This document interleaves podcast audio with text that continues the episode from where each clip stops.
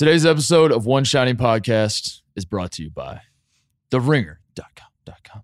Slash Caesar's Palace. Where we have done a, a ringer takeover of Summer League, which turned into like everyone else at the ringer was here for like three days, and then they passed the baton to us, and we're like here for three days, and then and we completely fell down as soon as they passed the baton. We just took a dive.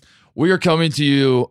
I almost said live, not live. That's not how podcasts work. Uh, but we are coming to you Live from, to tape, Titus. Live to tape. Live to tape. Yes. uh, from my my ballin' ass room in Caesar's Palace. Um, you should see this view. We're on the 67th floor. I'm looking down at the pool. There's like they're waving me down to see if I need a drink up in the It's room. unbelievable. Yeah, look at you. It's You it. unbelievable. A I don't know how this happened, but shout out to Caesar's Palace dropping the bag. Like I, I so I listen to a lot of podcasts. I'm a man of the people. This is my this is what I try to you know put forward to the people. Um, I know what it's like to like listen to people brag about like what they get, Mhm. and you're like, cool, man, you get free shit, and I'm and so I understand. it right now. I understand Yes. exactly what it sounds like for me to talk about how awesome my room is at Caesar's Palace that I didn't pay a dime for. Mhm. But goddamn, this room is awesome. so thank you, Caesar's Palace. Thank you, TheRinger.com. And, for and, and thank you to the flamingo. I, my shirt smells like cigarettes. Uh, an old lady 1964. asked me what I thought about the moon landing. Uh, I had an amazing time over at the Flamingo. Kyle and I have just been, yeah, s- shall I say, balling out at the Flamingo. dude, you should have you should have stayed here, dude. I got like four bathrooms and three beds. Like, why? Are you? I almost slept in Titus's you- yeah. jacuzzi, but uh, I'm too prideful for that. I don't know what. Um. Anyway, back to the original point. We're brought to you by the TheRinger.com, where uh, you go check out. So, what, what's going on in the world of the TheRinger.com that's not basketball? The World Cup. yes, soccer. You and I, uh, famously, uh, on this podcast, I asked you, "America's not in the World Cup. Mhm. Who would you cheer for in their stead?" And you and said, I said my home country of Croatia. yes. and I said Your home country of the three England. Lions. Yes. I'm cheering for the lads, Yes. the boys, bringing it home. Um, and would you look at that, Tate? Croatia and England playing Uh, tomorrow. yeah, in the semifinals. We So, gotta we gotta have some sort Four. of bet. What, I don't even should know our if that's be? what they call that, but that's where they are. What should our bet be? I don't even, I don't even know anything about like Croatia to make it like ethnically appropriate. Like we're like if if if England wins, you have to eat fish and chips. And Yeah. If Croatia wins, I, Well, don't- I wouldn't even know what the the the Croatian Wait, part would be. Well, you just stole the Zlatan bet between David Beckham and Zlatan Ibrahimovic. Oh, that what it is? That was the bet that when they played each other, Sweden and England. So Zlatan now has to go to England to eat fish and chips. Uh, That's that's so we can't do that. Mm-hmm. we can't do that Unless I want to Um, go with Zlatan, I guess, and do that, and knock that out. We'll He's in LA. We'll figure something out. Uh, Croatia, I know that they love um, basketball. I know that they love Jordan Brand. I know that they love the beach. Yeah. Um, and I know Zagreb's the capital. So, okay. There you go. They film. Uh, is it isn't like King's Landing on Game of Thrones? filmed in Dubrovnik, Croatia. yeah, I've been there, Croatia. There you go. Yeah. There you go. Zach Lowe is a Croatia guy. Uh, yeah, that's the thing that everyone in media Yeah. brings up. Um, So are, are you are the you just trying to be guy. Zach Lowe? no, Is that what this is? No, no, no. Interesting. No, no, no. Interesting strategy nope, from you. Nope. Nope. Um. so yeah, go to the go to go to the ring. Check out all the Ringer FC. Ryan O'Hanlon, Micah computers. Yeah. They they do good stuff on the Ringer. We FC should say stuff. we have not listened to it Cup because stuff. we have been in the uh, minutia of Las Vegas. Uh, we have been lost in the sauce that is Las Vegas. Uh, we have. I, I told you before we started this podcast. My brain is slowly melting by being here. So uh, Yeah. if I say some things that are Well- out of pocket or outlandish, just know that it's all Vegas talking. That's not me. That's Vegas. Well, let's let's get into it. We have to. The, the pod officially doesn't start until we hear, hear Woody Durham. Um, we've we've kind of already started the pod already, but uh, we, we have to play the Woody Durham. So um, we are we are going to talk. We have a guest coming. We have Mm-hmm. our first guest. Uh, it is Duncan Robinson. It is friend of the program. We are going to sit down with him and talk to him. Miami about, Heat's own yeah, his two way contract. own. That's coming later. Uh, yes, or Sioux Falls. We're going to talk to him about pretty much everything. We watched him play Grayson Allen today. Duncan got a technical foul. In Yes, the game. teed up. Um, it was it was awesome. He did it for the teed up days. uh, Thank but you, first, Duncan. Tate and I are going to, going to we we have boots on the ground here at Summer League. We are going to talk about that for a little bit before we get to Duncan. But before we get to all of that, Woody Durham. He takes the timeout. Technical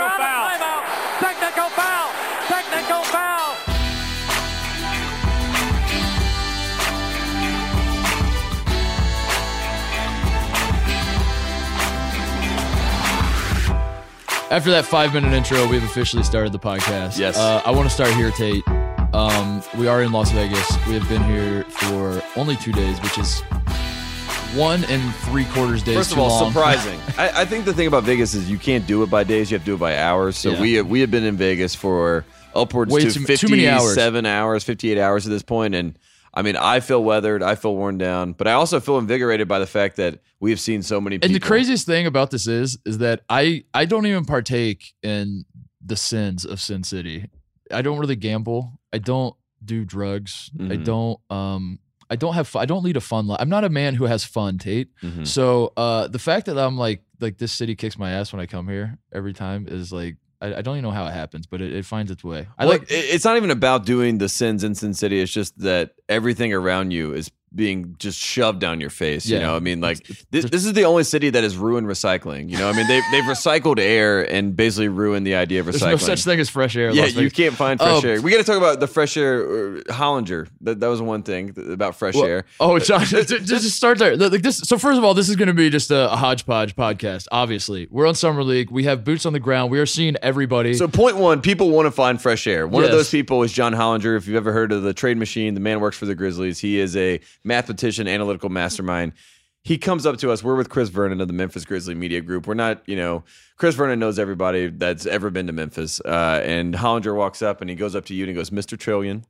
You know, this is unprompted. And he's like, Out of I- nowhere, He's yeah. like, he's like, I got a number for you, uh, Mr. Trillion. Doesn't even, that's all he has to say. Doesn't know He's my real name. Yeah, he has no idea. Club Trillion. He thinks your first name is Club. He's like, that's interesting. Uh, we're here. He's like, 2007 Finals, Game Three, Uh, 12 trillion. Damon Jones. Yeah. Cleveland Cavaliers. This is what the man He this says is, this. There's no, hey, how you doing? There's no. no this is this is the first thing he comes to you tunnel vision. it's 11:30 on the casino floor at the Wynn, and he just walks over. And he's like, "Oh, Mr. Trillion, I got something for you." And I'm, I'm like, "There's no way that's true." And then Chris Vernon like even called him out. He, Verno's like, I'll look that up. I'll look. yeah. I'll be goddamned. it was true.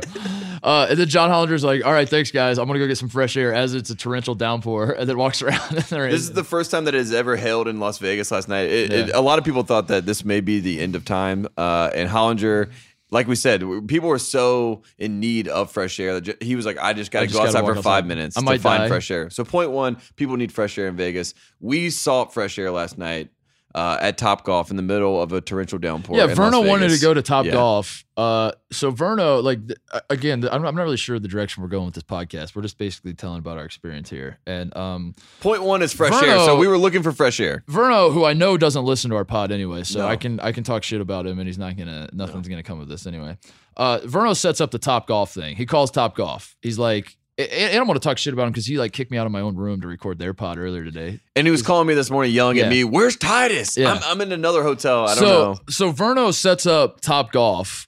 Uh, but he, he he gets like a reservation. He gets like a some hookup, and he's like telling us he's, he's selling it to us. He's like, "This is gonna be a sweet hookup." Well, you're underselling to- because Mike Mike Conley. Well, that was was what I was going- gonna say. yeah. Come to find out, the reason he got this sweet hookup is because he promised Top Golf that I was gonna get Mike Conley to come. you promised. So that then- Mike Conley's coming. so yes. then he calls me and he's like, Titus, you got to get Conley. and I'm like, He's what? Like, he's like, we already got comped. Uh, and I'm like, Conley's even here? I didn't even know Conley was in Vegas. He's like, yeah, Conley's in Vegas. You got to get him. So I'm like, uh, Mike, what are you doing? You want to go to Top Golf? He's like, no, I don't. He's like, it's hailing outside. What are you So- talking about? So we look outside. It's hailing. It's raining. It's like it's it's we're It's about to die. streaks. Like it's Retief Yeah. Goosen's nightmare. Like nobody wants to be outside at this point. Like this is the craziest thing you could ever do. Verno's like, I've I've already I, my reputation hinges on me showing up to Top Golf with Mike Conley. We got to go to Top Golf. He's like, I already told Brevin Knight that Conley's coming. So we we eject to Top Golf, and lo and behold, Top Golf is closed because there's a fucking tornado. Because they've been struck by lightning and they had no power. Everyone's looking at us like we're insane. And Verno's like, it's closed for the night. Verno's banging, Verno's banging on the door. It's like, you don't understand. Mike Conley's coming. Titus said he's going to get him. it's going to happen. Mike Conley is dead asleep in his room. He had just done like a UFC workout. The last thing he wants to do is go and hit Oh golf balls. It was a beautiful thing. That was the last night. So we don't go to Top Golf. Instead, we, we come back to the casino and Tate's gambling. Tate's playing slots. He's playing the Wheel of Fortune slots. Yes.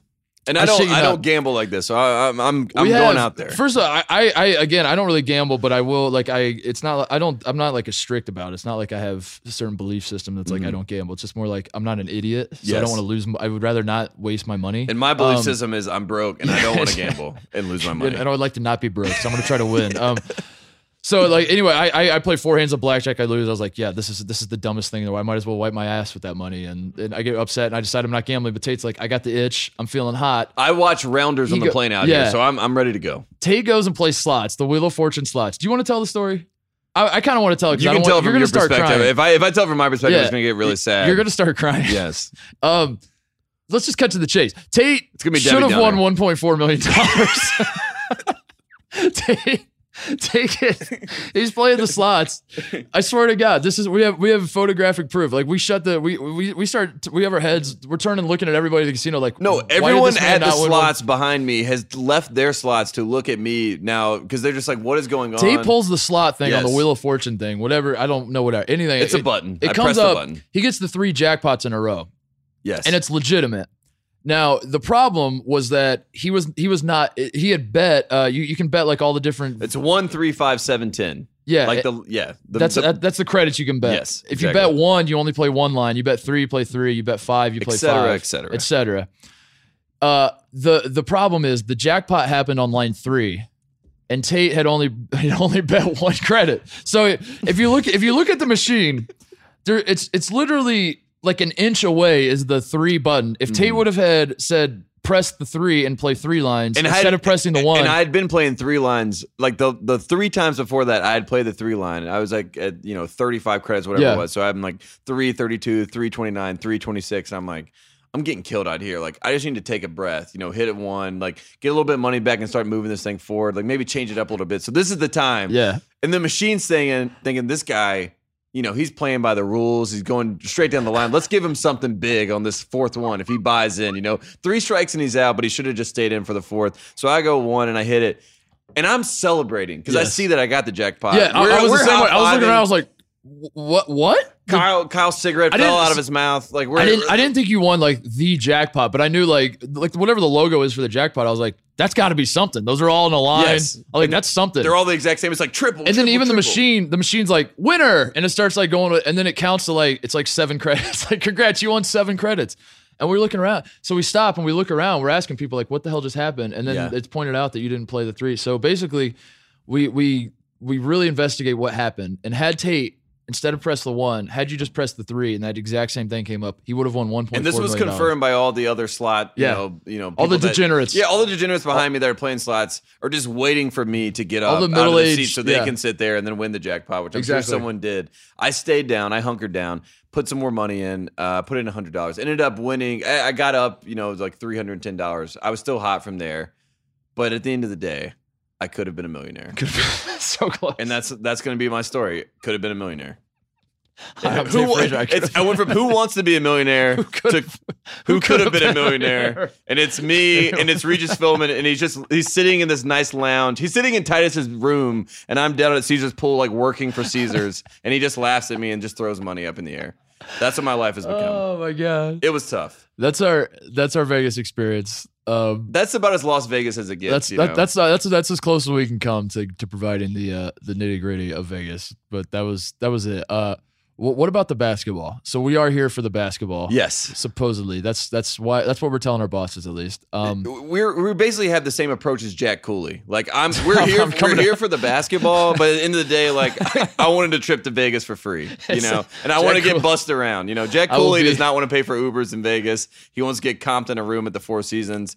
That is pretty much what we are doing. Yes. It's the Jack Cooley model of NBA Summer League. What uh so give the people a lot a lot of people know what summer league is. Summer league has gotten big in the sense that I think I think it? I, it's gotten big in this in this regard. People know what it is. Mm-hmm. Like basketball fans I I found that I can tell people like like people in my that I run with that are friends of mine that just casually follow basketball Yes. but whatever. Yes. If I say I'm going to Vegas for summer league, I do not have to explain what exactly that entails anymore. And it, used, to, be it like used to be like, well, there's an Orlando one, there's Yeah. you know, Salt Lake City. It used to be what is summer league? I was like, well, some of the rookies, some of the second year guys, Yeah. some of the scrubs that are trying to get contracts, etc. The way I Um, usually describe it is, it's what JJ Hickson said no to when they asked him to play a second Yeah. year, which is the there best. you go. Um, so people know what summer league is. It's uh, but but but people are not here. Mhm. We, we we are here for the people to explain to the people what they are missing. What is the vibe at summer league? What are what are you hearing? What are your sources telling you? My sources are telling me that it's basically just a summit for NBA people to gossip with each Mhm. other and to make connections, network,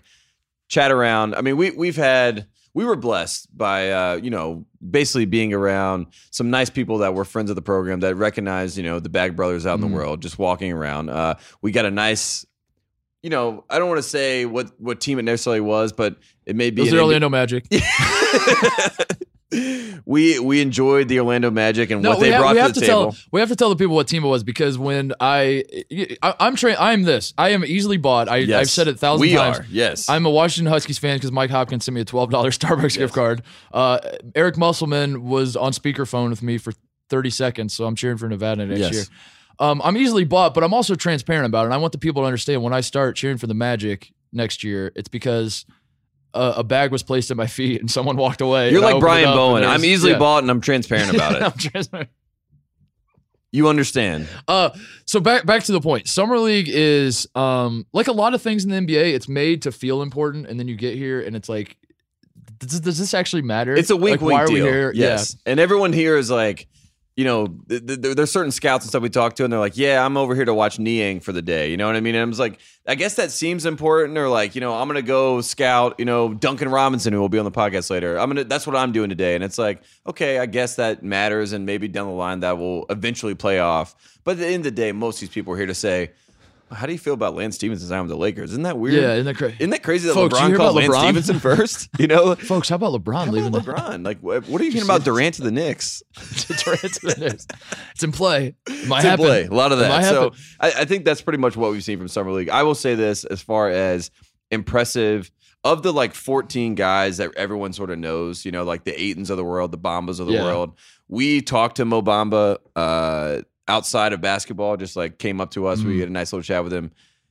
I am a Mo Bamba fan. I think Exactly. you know, like Exactly. like we were just talking about. Easily bought. I've been watching him play. He hit a little dream shake on someone. Uh, Kevin O'Connor got the, the privilege of videoing, and then everyone said that's a travel, which is, I kind of, you know, it, it brings a little bit of tenderness to my heart because those are all college basketball fans, Exactly. obviously, that are that are pointing that God out. bless but you. at NBA Summer League, first of all, they have like ten fouls. Uh, everyone's traveling.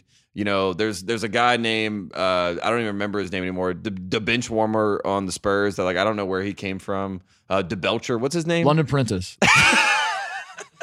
Yes, okay, that's who it was. Oh, Um, you're talking about Ledbetter. Ledbetter. Ledbetter yeah, the- Ledbetter. the I mean, who just looks like, I mean, like, I swear to God, if we put his uniform on Kyle and we ran him out there, nobody would say anything. Uh, it would be easy. Um, so that's that's sort of what we were dealing with with Summer League, which is very fun. But then you get these people, these players like a Ray Spalding that you see with the Mavericks, and Yeah. you're like, wow, Ray Spalding is really good. And that guy didn't get drafted, and now he's going to end up playing on the, Ma- you know what I mean? Like, he's Yeah. going to get a contract and end up playing on the Mavericks. And that's like the coolest part to me about Summer League is just the hidden gems of the world. Like, I just Yeah. saw Deng Adel play with the Rockets. And I know these are all Louisville players, and everyone's like, okay, why do you care about Louisville? But I'm just like, that guy didn't get drafted, and now he's on the Rockets. And I'm like, I could see him playing in the NBA. That's an NBA player. It's uh the, the thing the vibe to me is that it's an AAU event. Yeah. That's, Uh, that's it reminds me of similar. AAU for so many. First of all, like I came to Vegas all the time when I was playing AAU. They- It feels like every tournament, which was it was like the cruelest thing in the world. Just in like high school kids We- of Vegas. When You you're, also pointed that out. It's you're like, what 17 happens if years you're old. Rashad Vaughn when he got drafted and he's 19 years old? What does he do in Vegas? yeah. What is DeAndre Ayton doing here? As he's he's like 19, he's super famous. I'm sure. Having I'm sex sure, with women. I'm sure. He's not allowed to drink. Like he's not allowed to have alcohol. He can't drink. Yeah, of course. I'm sure he's not drinking. I'm sure he's not. I'm sure he's That's definitely not. illegal. It's illegal. He wouldn't do that. He wouldn't do that in Sin Oh. City of all places. Uh, th- but it, it feels like it feels like an AAU tournament in the sense that there's just always like commotion going around around the games. There's like people coming in and out and walking around, and and it's not even. And, and I noticed that because I was doing it, but then I felt bad that I was doing this. But then I looked around and realized that everybody's doing this. That no one's like actually watching the game in front of you. What Yeah. you're watching is like who's people walking, around the the people walking Yeah. around, it. and that's exactly what AAU was like. Like if you go to AAU tournament. When, when we were coming up, it's like uh, you're going to see an OJ Mayo game, but then like Greg Oden walks in, and you're like, Mm-hmm. And okay, screw, screw. OJ Yeah. Mm-hmm. Mayo. Now I want to watch Greg Oden walk across the room. And then now Tom Izzo comes up and sits in the bleachers, and you're like, Tom, oh my God, Tom Izzo's talking to Bill Self. You see that over there? So Like, who's the- that's who's- like how AAU tournaments So go. who's the AAU MVP of NBA Summer League to, to you? Because I have one that I, I've So already what- have in my mind. uh, Which re- is the reframe person, the question. The person that walks into the room and everyone's like got their eyes on him and they're like, "Oh, what's this guy up to? Like, what's he doing?" For me. Ryan Don-. All right, that's the right answer. Ryan Russillo has basically taken over summer league. He's been everywhere that we've been. It was it's honestly uncanny how every room we've gone into. I was playing blackjack there, next to yeah. Russillo last night for quite some time. We'd have no idea how he ended up at our table. we uh, he has none of our contact info. I'm pretty sure he has. Not only does he not know who I am, he has no idea I've ever produced a Bill Simmons podcast with him on it. I was he has sitting- no idea that I that I've ever. I was sitting before. right beside him, and I texted him my number, and I watched him delete it from his phone as he got the text. It moved to trash. Fuck this guy. Somehow he's been with us the whole time, but he definitely is the MVP in, in some respect. Donovan Mitchell is the other Donovan guy. Mitchell's the answer. Yeah, that's like definitely the- the, that's the darling of the NBA summer league at Yeah. this point. Like they kept they showed his dunk contest highlights, which I mean, you know, if you watch that dunk contest, Dennis Smith Jr. was obviously robbed. Uh, but anyways, he's watching himself win the dunk contest while everyone is wa- no one's watching the highlight. Everyone's watching Donovan Mitchell watch Right. himself in the highlight, Right. which is very interesting. And that's the perfect example of this AAU environment. We're like, I want to see how Donovan There's- Mitchell reacts to watching himself. Exactly. Th- There's first of all, there's so many current NBA players. Yes. it's it's absolutely wild. Like Donovan Mitchell, Chris Paul. Chris Paul was here, Rudy Gobert. We've seen uh, Jordan Bell. I'm just thinking John off the top of my head. Malcolm Brogdon was here. Brogdon. Uh, we saw Karl Towns. Yes. Uh, he's still Karl to me. I don't do the Karl Anthony. He'll Yeah. always be Karl Towns to me. you just call him Because KT I, 'cause I remember when he was 16 years old and uh, and Villanueva. and you know. Villanueva lost a spot to a 16 year old. Speaking of Villanueva, Dominican Tayshaun Prince, we saw him last night. Just yeah, hanging but that, around, that was what I was gonna say. So there's like so many different levels. When I say there, that there's a ton of guys just like walking around. What I mean is like there's current NBA players like Yeah. stars. There's the rookies obviously because they're playing in the damn things. There's like your role bench guys who like want to get noticed and are kind of like the Anthony Tollivers. right. Anthony Tolliver. You have like, and then you also have the you have obviously the head coach. The head coaches are here. That's the assistant coaches thing. are here. You got GMs here. Mhm. You got like former players who are like, you got you got the recent former players like the Tayshaun Princes, but then you've got like the older former players that are like in their 40s and 50s now. And then you have the It's- current former players like Vince Carter, who's like talking shit to all those guys who's that not actually a former player. That's what I'm saying. The current, former current players, former he's still playing somehow, but, But he like yeah, he yeah, acts like a saying. former player. You know what I mean? That's a good joke. Um, he's on both sides of it. So that's just it's it, that's basically what it is. It is just why, and, and I say all that to say, if you are a fan of basketball in the NBA and you've like wondering, should I go to summer league? Is it worth it? I would say it's the Mecca. It's pretty, it's pretty damn cool. It's Mhm. like like just to walk around, the whole like feeling of being. This is what this is why they have it in Vegas is because when you come to Vegas, you you do that thing where like you feel like everybody step everybody steps off the plane in Vegas as though someone is like filming a documentary about their life and they're they're on the scene and especially if you have like more than three guys with you and you're like walking through the airport you're like we're fucking here boys. Mhm, mhm, it's happening. Mhm. and like no one gives it you're not that cool. No one gives a shit about you. How about that um, ride in? That feeling. you you just like feel like you're on the scene of something special. Um and that's what the summer league is. Like you walk around these these casinos and you see guys there and you just like you're like yeah i'm on the scene. I'm a part of this. I'm i'm included in all this. And And, it, and the guard is down because everyone is in Vegas, so it's like they're they're not worried about anything because like in Vegas, Vegas is the star. You know what I mean? Like that Right. that, that is what everyone is is centered on and focused on. It is Vegas, the city. People are worried about like the- how they're going to experience Vegas. So everyone has their guards down. People are very friendly. People are willing to talk. One example of that is we're walking down in the middle of a hotel and Mike Conley runs from one side of a bar. It sprints over to you, jumps Hmm. on your back, i was wondering if you're gonna say it yeah and it happened, folks. Mhm. I mean, I don't want to gas Titus up. In fact, yeah keep keep going I'm Do not even going to bring up one one story about what happened with Mark Titus because, first Mm. of all, someone's Mm. head will explode that works at our company most likely because Mm. it, it was such a beautiful moment of a, a former coach, a man in his coaching tree. I'm in his coaching tree, Yeah, yeah. yeah, just seeing a mentee as a mentor mentee, beautiful relationship forming there. But back to the Conley thing. Conley runs over, jumps on your back. It, and that's what people are doing in Vegas. Like people are having fun here in NBA Summer League. So I, if you I- come, I people like have how a you good did time. that. Thank you. That Yeah. had, that Conley part had nothing to do with anything, and I like. But you, yeah, I like well, I just wanted to put it out there yeah, for thank, you. I appre- that's what I mean. I appreciate I'm, that. I'm just saying everyone has their Telling guards down. Everyone's re- willing to like, th- like I'm. I'm not gonna say if you're in Memphis, Tennessee, and you see Mike Conley, I don't know if he's gonna sprint from the other side of that bar and tackle you. well, Granted, that, that's that's the part of Vegas is Yeah. like is, is is what makes it. Yeah, like, like, if you you're said, here, you're down. in it. You know what like I mean? if, if I'm in if I'm in Columbus, Ohio, for or if you're in Lexington, Kentucky, and you see Karl Towns playing craps at the craps table, Mhm. that's like a no. You're like you, you can like tell people that story. You're like, oh my god, I was in this casino in Lexington, and, and Towns walks in, and he's Mhm. playing. He's, he's just running the craps table. It's not really that interesting of a story that I that we saw. Well, the interesting part would be that he was table. 16 years old and Coach Oh. Cal was there wearing a Dominican Republic polo. But but uh, that is happening. Like it, it's not that interesting of a story, and the players know that that like no one's gonna blow up their spot that they're gambling or like Yeah. hanging out with women that are have painted on dresses and like like it's like it's Vegas. Of course, that's what we're doing. Like, and, then And like it's great. Like you can sit down in a chair. I sat down in a chair because I was tired, and then like Brandon Knight just sitting down in a chair next to me, and it's just like, oh, there's Brandon Knight. You know what I mean? Like no one. It's just like Last night, uh, we're playing blackjack, and Mike Bibby's playing back, blackjack right next to us. This, this is the best story. We're already laughing.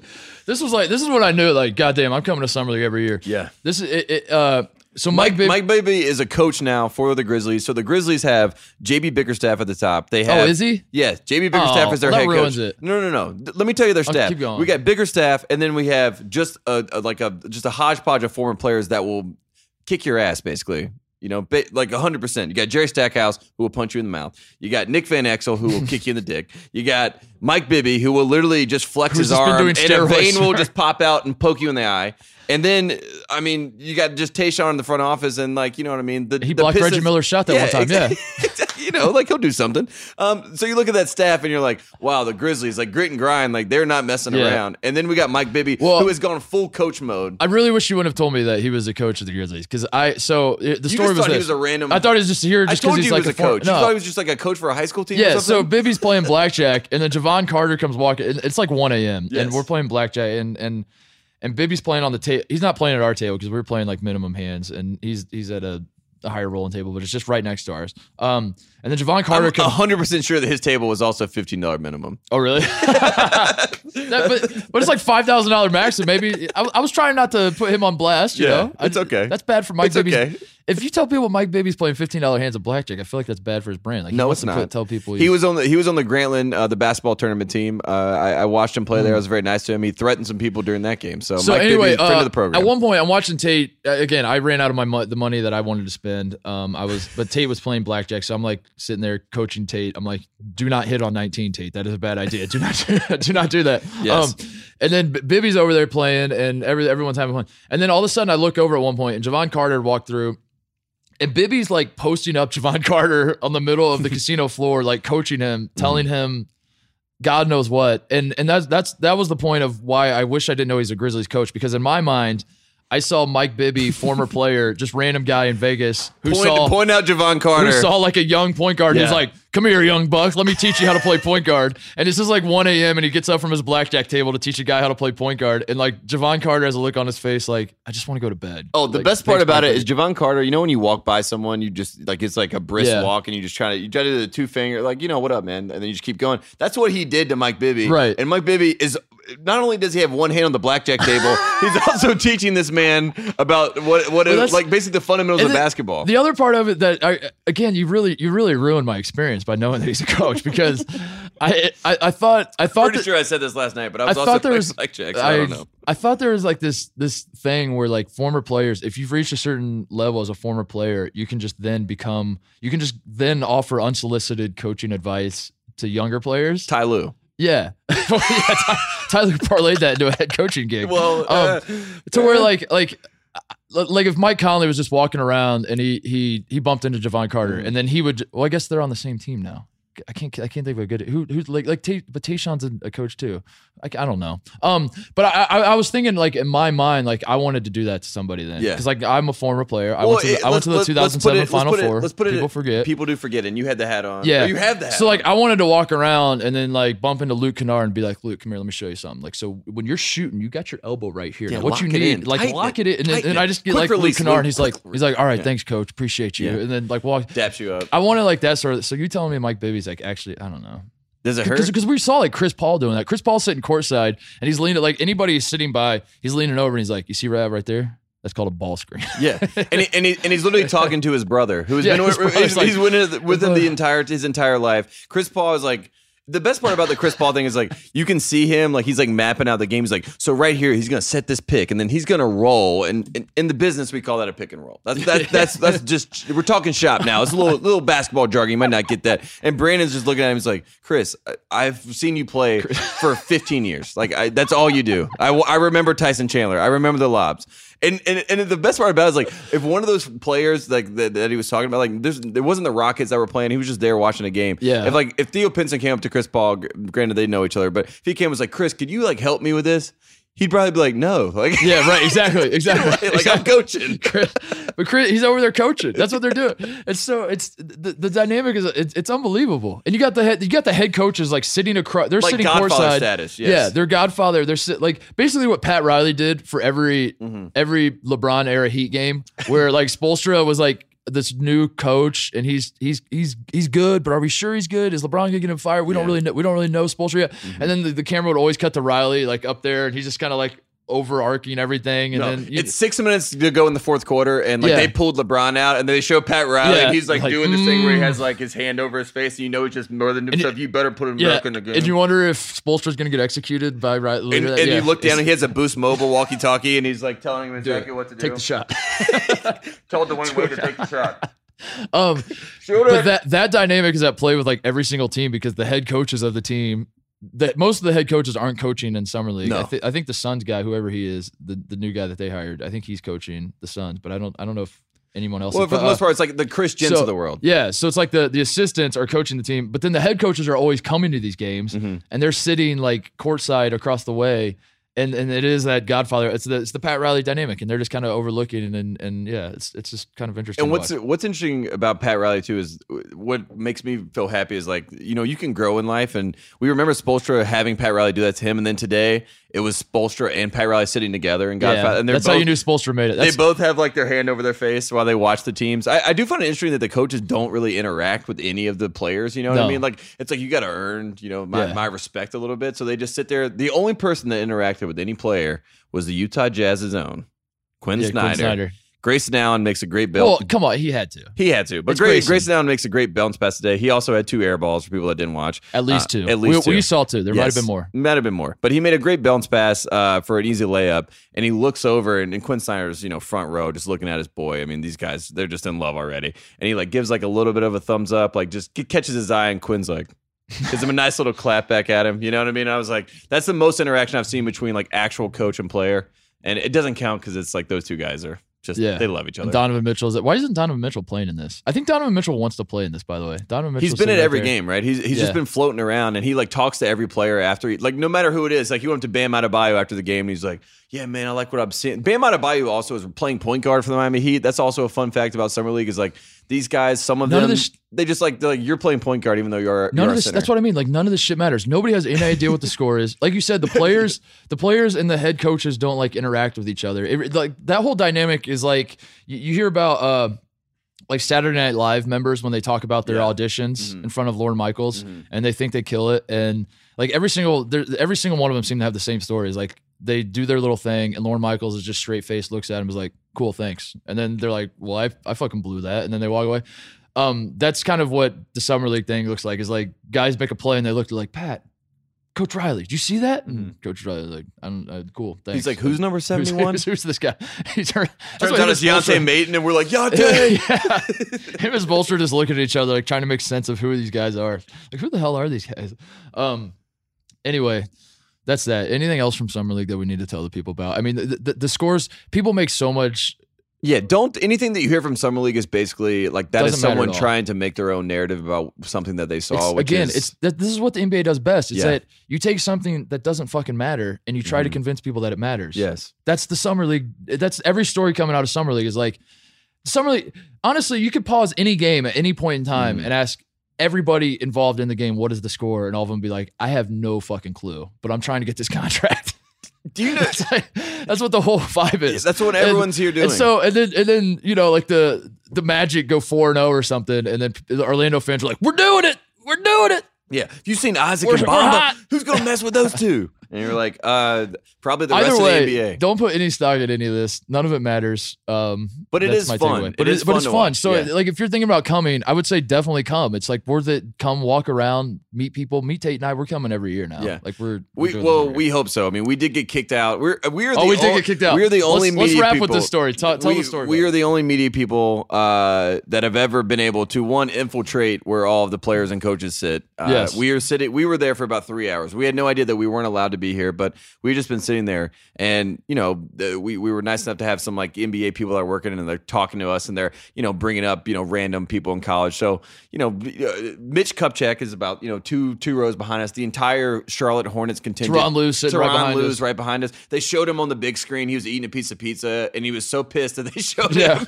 'cause- 'cause he, he was knew- basically mad for the rest of the he, whole day. Because he knew that as they were showing him on the big screen, they were like, "And there's that fucking asshole who just lost LeBron and is about to get fired." And he like he like knew that that's what everyone talking about. I was like, "Get this camera out of my face, dude! Like I'm not trying to do this right now." I turned around five minutes after they showed him, and he was still shaking his head in disappointment. He was very upset about it. So that's where we're sitting right now. You know, like we're in the middle of all these guys, and you know, we're talking to a couple people, and they're asking us, like, you know, you know, where's Coach Cal? Like, you know, what do you feel about Marcus Lee out there? Like, you know, just, just shooting the shit. And somehow, you know, we end up talking about Coach K and Duke as we're prone to do. And you know, Mitch Kupchak's you know two rows behind us, probably listening to us the entire time, and is like, who are these two assholes that like, should "Hmm, never be here? they should have a podcast. I'd subscribe to that. Yeah, what, were, what were they talking about? Like, how is this happening? Yada yada yada.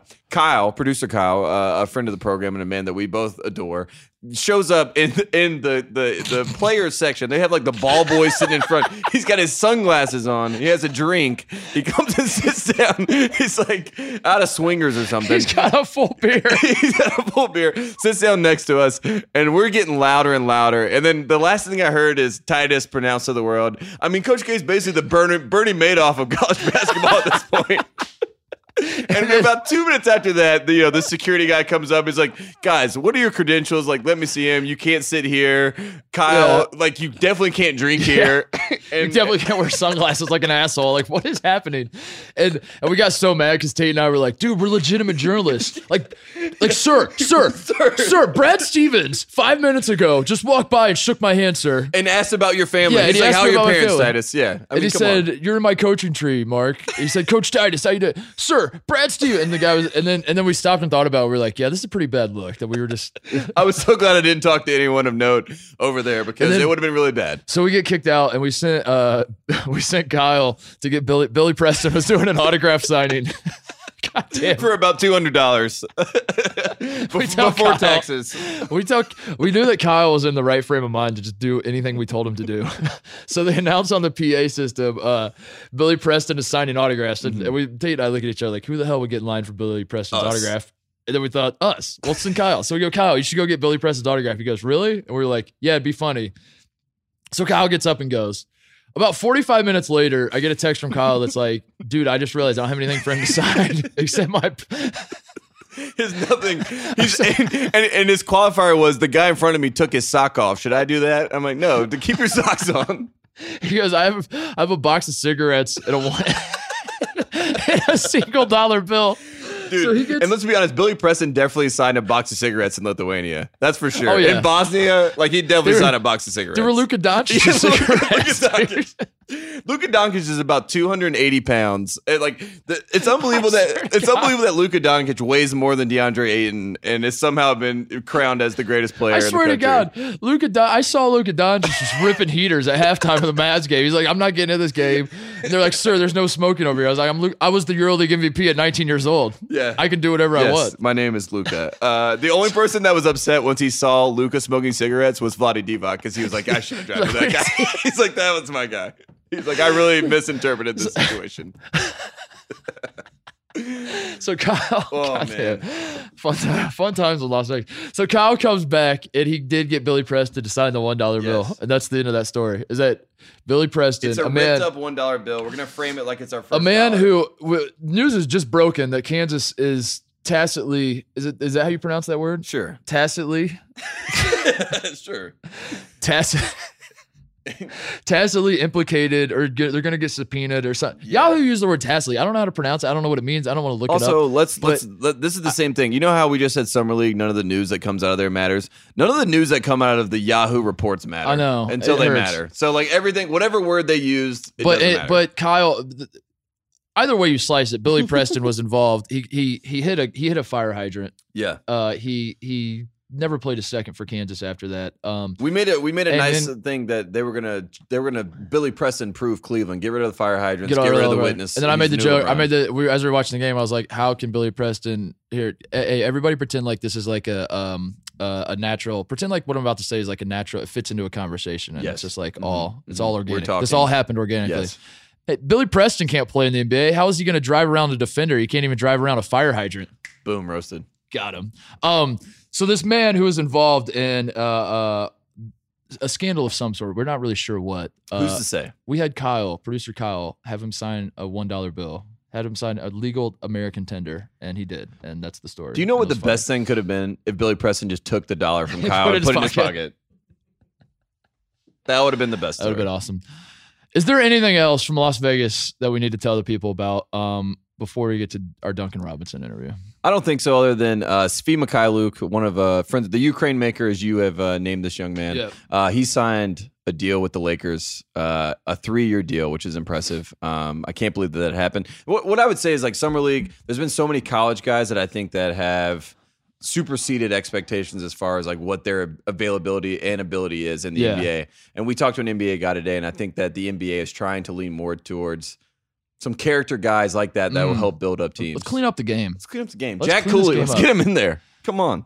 Jack Cooley. And Luke Harangody God is playing him. here as well. Luke- I don't know what Mike Brey has done at Under Armour, but he's made some sort of backhand deal to get these guys in NBA Summer League. So shout out to Mike Brey. Matty Farrell was playing Ma- it. Matty Farrell with the the hair slicked back. Matty Farrell looks like he's working on Wall Street, but he's out here playing for the Miami Heat. So God that's love him. We saw our boy JP Macura too. oh man, uh, JP dapped us yeah. up. He was very happy. No to be the sleeves. Hornets. Yeah, no, No sleeves. sleeves. Dude, the Hornets have a fun leggings. team, by the way. I, I- Mark Titus, how how exciting were you? First of all, we got the Mark Titus Bowl, so we got to see both your teams, the Cavaliers and the Pacers, duel it Yep. out. You were excited about that, Yep. and then the Hornets walk in. They're wearing all Jordan gear. Cool. cool. Good. Someone thought I worked for the Hornets last night. That's that. Uh, we uh, let, let's. Uh, And I yelled at them, I am not affiliated with the Hornets. Please don't listen to anything I say. all right, we are going to get our, our Duncan Robinson interview. The very first guest that you and I both interviewed jointly. Yes. Who knew? I guess let- let's add this qualifier. Who knew he was going to be on the show? Because we did have we did have KOC We should on. have teased it as D Robinson, so everyone thought it was the Dave, David Robinson That's the kind or of guy. Or Duncan. We're gonna have Duncan on. What if you saw David Duncan, Robinson at the blackjack table go up to DeAndre Ayton and say, "Let me show you how Dude, I post up speaking of- somebody"? that could have been the one. We're, we're gonna get to the interview in a second because he just thought you, you gave me another thought. Um, I, I had this idea with Greg where um, I get because Greg Greg's like bored. He, the, the man made millions of dollars. He, he's pretending like he's going back to Ohio State to get his degree. We're gonna have him on, by the way, in, in the next couple. I'm weeks. going to Um, Columbus next week. Yeah, I'll be yeah, we're gonna we're gonna interview Yeah. Greg. We'll talk to him about this. But uh, I had an idea for him to do like a TV show where basically like all these retired NBA players who are all like seven feet tall, like get together and they just like it's almost like a flash mob, but they Mm-hmm. don't dance and it's not like the corniest shit you've ever seen. They Mm-hmm. just basically all show up together somewhere and like like imagine like seven guys who are all seven feet tall, just just but but but not together. Like I I, I here, here picture this. So you're you're you're a Starbucks barista or something, and then Greg Oden walks in, and like everyone's kind of looking at him like, "Wow, that dude's this is this is kind of weird." Like I Mhm. can't believe I just saw a 7 footer. Mhm. Two minutes later, like a different seven footer walks in. No like, one, no one that's- noticed it- the difference. yeah, and they're like, "Well, That's that's, weird." And then this like this just sort of keeps happening, and then like over time, you're like, "What the fuck's going on here?" And and we have hidden cameras set up, and that's the whole thing. That was my idea. yeah. It's That's like the idea for a seven dwarves, but it's Yeah. the seven seven. and I say that to say that that's like kind of what summer league's like. You just see like all these like tall guys walking around, and just like everyone's just tilting their heads. Like Speaking of tall guys, Marvin Bagley Yeah, is just as tall as Jaren Jackson, which was a, a thing that we had to debunk. Who's the best? Who's the best player? Uh, let, let's let's let's end with this. Who's who's the best player you've seen in summer league so far? Bam Adebayo. hmm I would say uh, I haven't watched enough to know. I was hoping I you would, were I gonna- would say uh, they've been playing games. Yeah, Is they've been true? playing. Yeah, it's been out there. Is that true? I, I thought you were gonna say Mo Wagner. Mo Wagner has been good though. Oh, we're, we're gonna. Talk That was my that was my suck up point before Duncan comes in. So Mo Wagner been great in summer league. Let's just get to the interview. All right, we are here with friend of the program, Yes. uh, the man who who turned me into a Michigan fan for like what was it like a week and a half? Tate, It was I cheering about for uh, Michigan. yeah, like eight days. the man who big timed us at the Final Four because he was like, "Guys, please stop texting me. I have a game to play." and I was like, "Uh, "You're playing Loyola. They fucking suck. You're Yes. gonna beat them anyway. Don't Mhm. worry about it." Mhm. Duncan Robinson, fresh of off your, what'd you say? Your first career technical, second career technical, Second today, career technical. Yeah. What was the last one? uh fifth grade um rec league It was uh, Spalding High School. What gym. happened? Uh, we were losing. The game was over. We were probably down ten. Oh wow! Uh, So I you got got, you got a bad attitude. Yeah, I got called for a travel. I slammed the ball. Um, you know, went straight up. They teed me up. Uh, to this day, probably the maddest I've ever seen my mom at me. Are you? are Um, you? Yeah. Yeah, oh, she was furious. yeah. Like the car ride home, wouldn't talk to me. Um, Did you think about kicking the ball? This is around Tracy McGrady time, so this would be a good time to punt the ball. But you went. a no, I wasn't quite. I wasn't quite that reckless of a Okay, kid. yeah. Um, but it's funny to bring it full circle. She texted me after today, and she was like, "You know what? I kind of like the tea." So you know what? We kind of. We like the T too. We, Yeah, we it were was good for the it bad today. boy brand. We were we were We were up I, yeah, I appreciate that. You know, just trying to, you know, And we're also in the media bit. section. So like one of the rules Yeah. of like, you know, big media is like you don't clap, you don't care Don't about these guys. You're objective. Uh-huh. We're cheering for you hit the first three of the game today against Grayson Allen, the Yeah. enemy of this podcast. You hit the first three on Yeah, this how guy. was it? Let, let me ask you that. How was it like? Have you played with, against Grayson Allen before? I never Th- have. This is the first time. So were Yeah. you were you f- scared for your life out there? With, Uh, with being on the same court with Grayson, like it never really crossed my mind. Uh, I've had nothing but positive interactions with Grayson. All Well, honesty, I I understand his track Damn, record kind of speaks for him, for itself. But But, we're, we're we're actually Team Grayson now, or at least like Are we're, we? we're Are getting we? are getting on the fence of Team Grayson because he's he's really cleaned himself up. I don't know what happened. I don't know what he's on these days. But first of all, everyone that uh, like people have gone in like Carolina guys have been like, I wanted to hate the guy at the combine. But he's the nicest guy. He's so personable. He asked me about my family, asked me about where I'm from. He shook my hand. He looked me in the eyes, and I'm like, Wow. "What is this Grayson? Like Yeah, Grayson is the just Grayson the redemption tour of Grayson Allen has been wild. So congratulations to Grayson. Uh, back to the better player, back Duncan to the Robinson. back to the big news of the day. We are talking to you. What is this like? Twelve hours after you sign your two way uh, contract. less than that, probably Less than that? probably about six. That's six exciting hours, stuff. So explain to our listeners what two way contract means. Does that mean you have to play offense and defense? Is that what the two way means? Unfortunately, because yeah, you I should fire your agent if that's Yeah, the deal. I know. Like, I would be like, I Don't just do want to play that. offense. Just give me the one way contract. Uh, I only shoot. I wish there was a contract where that was the case. I would for sure uh, sign up for that one. But yeah, no, it's basically um, back and forth between the Heat um, and Sioux Falls. South Ooh, that's Dakota. exciting. Yeah, which So should what be a city blast. is that in Florida? Uh, is there a waterfall there? Is there a water park? That's like the funniest. that's like the, they had to Wait, have done that on what? purpose. They had to have been like, what you know? They have they have all these G League teams, and then they're like, wh- what would be the funniest pairing of Miami, Florida? It'd be like it's Sioux Falls. That'd But I be think awesome. that's the greatest threat for Pat Riley because he's like, how do I get these guys to want to work their Yeah, way up to be on the team? He's like, let's buy Sioux Falls. That's what we need to get. I think that was actually part of the the plan. They talked about it being in, They shared in. Palm Beach, and they were like, "We don't want guys to think that they've made it." You know, when they're on a two-way in the G Yeah. League, so let's send them to Sioux Falls. Did- Send a message. I like. you like met it. Pat Riley. yeah, Yeah. Did, was he wearing his championship rings when you met him? Did he one put the time, rings one on the time I met him. The one time I yeah, did, he, did he give you the Did he do you the get LeBron the LeBron pitch? pitch? Did you get the LeBron pitch? Uh, no. no. Oh, come on. Um, I don't think he was wearing those. He had he had the hair going though. Um, had Yeah. the, the and he, he was look. there today. I mean, do so when you're Yeah. playing, they're sitting him and Spoelstra, they're baseline, so that you can see both of them. If you're shooting free throws, you can see them looking at you. Does it get in your head a little bit? Because they're doing like power poses, like both Yeah. of them. They're just like sitting and, they, there. and they like lean over and they kind of whisper And- to each other. Like I wonder what they're saying to each other. like Yante saying, like- Maten had this huge block, and I just see Spoelstra lean over, and Yeah, I'm like, "Good like- job, Yante, you did it." Yeah. Yes, yes. Or no, he's like this guy fucking. That's probably what they're- Cut his ass. What are we getting dinner tonight? Why are we here? Let's go play backjack. Uh, so yeah, what, what goes through your head as you're like, like, does that does that factor into it? Like, because so summer league is designed for all of all of these guys are guys like you are playing for contracts. You're playing to you know you're you're undrafted, so now you're trying to you're playing against these guys who. Eh, Basically, everybody's coming from different points of view. You have the literally the number one pick in the draft is playing Yeah. in the summer league, and Yeah. then you have guys Barely. like Jack Cooley, who's like 37 years old and has been working at Kroger as a The cashier people for the last Cooley. six years. Apparently, that's yeah, that's all I've been hearing. so you got this whole gamut of people, and everyone's like after different things. Like, how how do you focus on what you're here for? How do you like block it? Like, th- does all that play into all this? Like, Don't hang out with Jack Cooley. That that would be the number one advice I give. Um, yeah, I mean, I, I think it's a pretty cool experience. Like you said, I mean, people literally coming in from all over, and on top of that, like the entire NBA and anyone that's trying to, you know, aspire to be in the NBA, whether that be front office or coaching or players, everyone's here. So Media. or or, or, media. So it's a it's a cool collection of people. Um, you run into like a ton of people that you know you might have crossed paths with at some point or another. So it's pretty cool. One of those guys was Isaac Haas, who you played today, uh, a Big Ten legend. Were you worried about the handshake line? Be careful. Be careful. Dave. No, no, no, just the hands. He's got huge hands. I mean, Oh, yeah, you don't yeah, want to yeah, go yeah. in and like hey. try to shake Right. his hand You and didn't then wanna- he you didn't wanna your hand. You just signed a Yeah, that's contract. is. You don't want to Um, get you waived. didn't wanna crush your hand. Yeah, that's what it was. that's what come on, what do you think? What are you talking about? Come on. Um, that that uh, that was a uh, potential concern that was uh, discussed amongst our team at, at one point. He's a big man. He is. He is. It's uh, it's interesting to see him not in the Purdue basketball system where literally the entire focus of every possession is to just get him a post touch. Um, so it's kind of nice to not have to worry about Let's- that for forty minutes straight. Let's transition to Big Ten basketball, what we because that's what we really want to talk about. Screw the NBA. Can you believe We kinda- Nigel Hayes is playing in summer league? No, uh, so you guys did not win the Big Ten last year. You finished two games behind Ohio State. Um, not that I remember. Yeah. Uh, why? Great year why? for the Bucks. Why did you suck for so long and then decide to be good late in the year? What was it?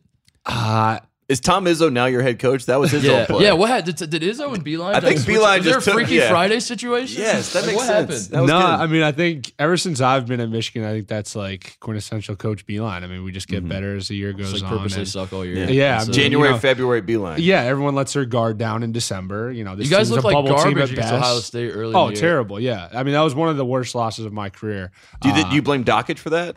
You gave him all the secrets on your That is podcast last season. yeah, there he's was probably, actually he's probably uh, scouting you out. so after the game in that handshake line, I was I was pissed. That was like I said, probably the worst loss of my career. And uh, you know, he wanted like the embrace, you know, whatever for the cameras, Like and take your jersey off. Yeah, like some, it. yeah, yeah, something like Soccer that. And- players. and I just I just cold shoulder. I was so pissed. Um, and he texted me after the game. He's like, "Really?" Like he was genuinely Yeah, yeah. He was disappointed. He was, he was like, "Really, man?" And uh, it was nice to get him back on our senior night. So Do you? Uh, I, I'm I'm curious. You're where, where did you grow up? First of all, uh, Newcastle, New Hampshire. so you were not a Michigan fan growing No, up. You would not say that you were a fan of Michigan. No. Who, what, what, I- as a state, what does New Hampshire pull for? That that's Sarah Silverman that's the issue. Seth, Seth Meyers. Sure. yeah. There's some truth. to okay, we can update in SNL. Okay, cool. Um, comedians. Yeah.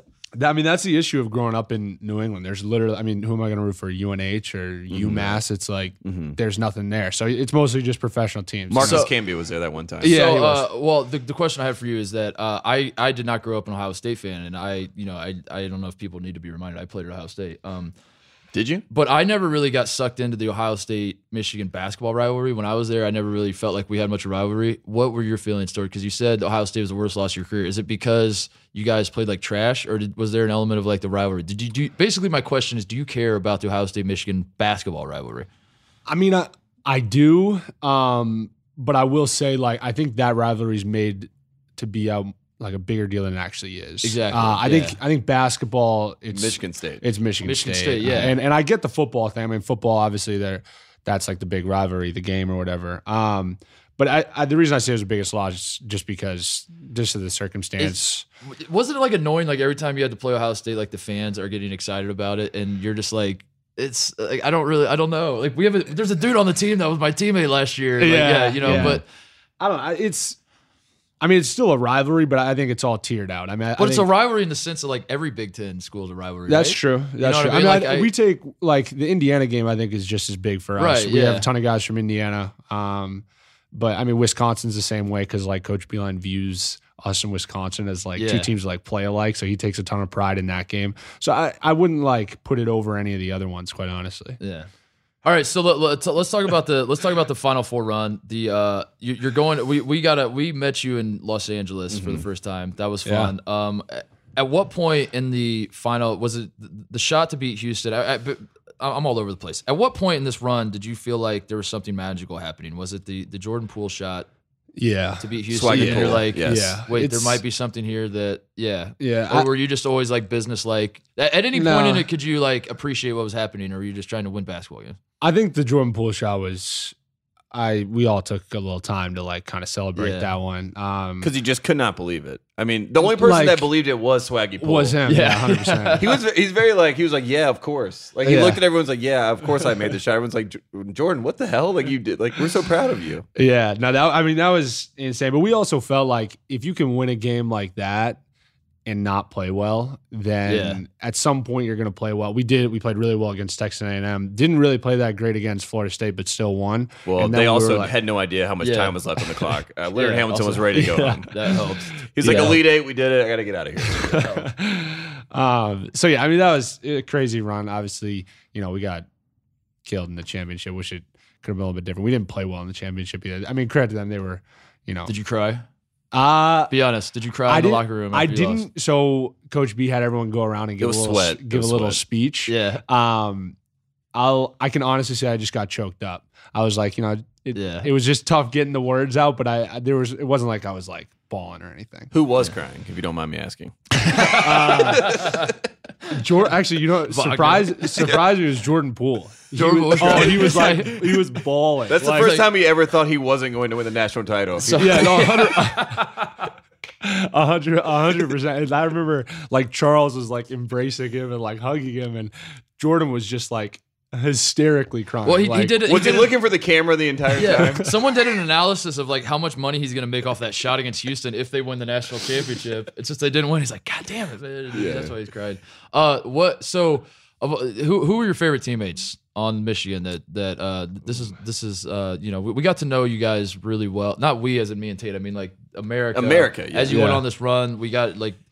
This was one of the more likable. Mich- a lot of the Michigan teams are likable, but I found myself like really rooting for like obviously Wagner. drew Yeah. a lot of The attention. He was fun to 2013 team obviously is another team. You have a fun like. story, which we, we should probably ask about that if we were doing our jobs properly. We'll get to that in a second. all right. Um, but you guys all have this stuff. So like, who who are the guys that you hung with the most and all that? I mean, Mo and I were roommates this past year, Yeah. so naturally Mo. Um, the funny thing, so we played the Lakers last week, and I didn't realize how much I hate playing against him. I Mhm. love Oh, him. yeah. I love him when he's my Yeah. teammate, but like all the bullshit he does with the you know bitching at the refs and complaining and just like Yes. just the extra like corniness that he brings to a game is like really Which frustrating I, when you're which not on his I will team. say, I did point out, and everyone got upset Yeah. about. it. People He- were this he- man it's- called- yeah, I called called him him a media media whore. Well, I- so that that line got a ton got a ton of play in our apartment. Like he couldn't stop. he, no, no, he, he literally he couldn't stop talking about. it. He goes,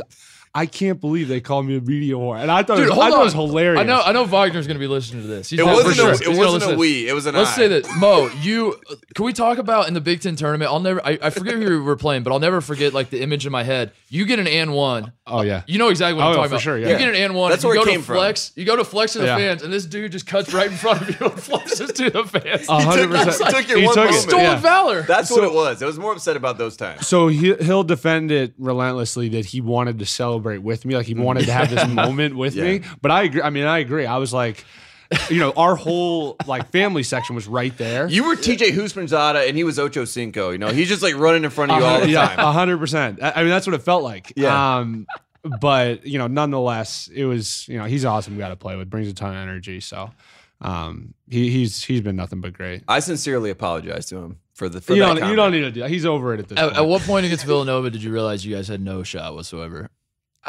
Because the Florida game, when I, I'll answer mine first because I need to remind people I played in the national championship with Florida. Um, ours was like not until like five. I, I was dumb enough to think with like five minutes left, we still have a shot, and we, in retrospect, never had a chance And ever. I will And say this. In retrospect, I hate to, I hate to be the one to say this to you. You guys probably never really had much of a chance against Villanova. So at what point in that game were you like, I would they might be better than us? I would say early second half when they were literally just taking turns shooting Yeah. like NBA 3s Mhm. like one through 5 Mhm. Um, you know, first half we had some foul trouble. I had two fouls. I think somebody, I think Charles might have had two fouls, and we had kind of been there the first ten minutes. Uh, and then I think they pushed it to maybe like eleven at halftime.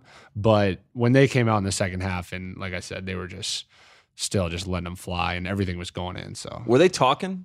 Because Not- they, they're they're a very really. strange team because they, they don't do that at all. But you Yeah. feel like they are very like when like, amongst each other they're very confident, I- and I would cocky, but never they don't shut ever up. say anything. But yeah, yeah, I no, was- they, they didn't really say anything. They were. They were it's not cool. like It was- Sister Jean who's like talking from the Yeah. sideline, like can't stop running her mouth. yeah, you murdered Sister Jean, dude.